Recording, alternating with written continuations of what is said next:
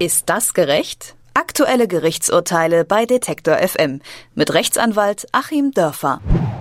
Man war krank, kommt nach einigen Tagen wieder zurück auf die Arbeit und die Chefin fragt, wie es in einem geht und was man denn eigentlich hatte. Ja, nett, dass sie sich um ihre Mitarbeiter und Mitarbeiterinnen kümmert, oder?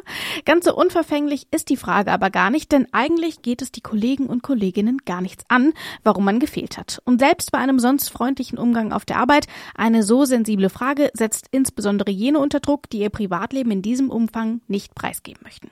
Und noch komplizierter wird es bei den Studierenden, die genießen nämlich keinen solchen Schutz wie Arbeitnehmer und Arbeitnehmerinnen und sehen sich deswegen oft gezwungen, Intimstes gegenüber der Uni zu erzählen. Ist das gerecht? Das bespreche ich mit Achim Dörfer. Er ist Rechtsanwalt und wartet in Göttingen auf seinen Einsatz. Hallo Achim. Hallo Rabia.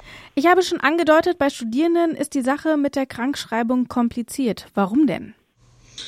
Das ist deswegen kompliziert, weil wir hier ja nicht im Arbeitsrecht sind, was sozusagen einheitlich für alle letztlich im BGB äh, geregelt wäre, bundesweit, sondern wir befinden uns hier im Bereich der Hochschulautonomie, wir befinden uns hier im Bereich der Zuständigkeit der Bundesländer für die Bildung.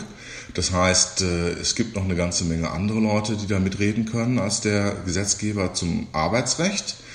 Und äh, insbesondere die Hochschulautonomie wirkt sich hier eben sehr, sehr stark aus. Die Hochschulen können ihr Prüfungsrecht selber regeln und tun das teilweise auch wirklich sehr unterschiedlich. Es gibt ja in denselben Studienfächern dann eine unterschiedliche Zahl von Versuchen zum Beispiel, die man hat, um eine Prüfung zu bestehen von Hochschule zu Hochschule.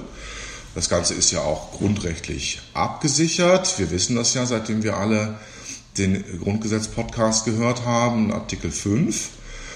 Ja, so wird das dann auch gemacht. Äh, manche Hochschulen geben sich vielleicht, äh, wenn ich eine Klausur nicht schreiben kann, mit einem Zettelchen vom Hausarzt zufrieden und andere sagen dann, nein, nein, hm, hier geht es ja nicht um Arbeitsunfähigkeit, was der Hausarzt dann auf seinem Formular angekreuzt hat, sondern es geht ja um Prüfungsunfähigkeit. Und das Ganze ist dann bei uns in den Prüfungsordnungen geregelt.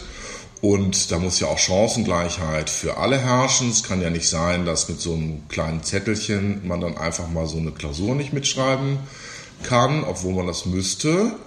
Und äh, genau an der Stelle, wenn also gefragt werden muss, ähm, ist denn diese eigentlich Arbeitsunfähigkeit, ist denn diese Krankheit dann auch etwas, was zu Prüfungsunfähigkeit führt? Da kommt dann eben dieser zusätzliche Prüfungsschritt ins Spiel. Man kann sich das grundsätzlich ja mal klar machen. Ich äh, bin Rechtshänder, habe einen Gips am linken Arm, dann bin ich mit Sicherheit äh, arbeitsunfähig für die meisten Arbeiten, aber ich bin natürlich dann, wenn ich schmerzfrei bin, nicht prüfungsunfähig. Das heißt, in solchen Fällen entscheidet über die Prüfungsunfähigkeit eben nicht ein Mediziner, sondern der Prüfungsausschuss. So ist es in der Regel.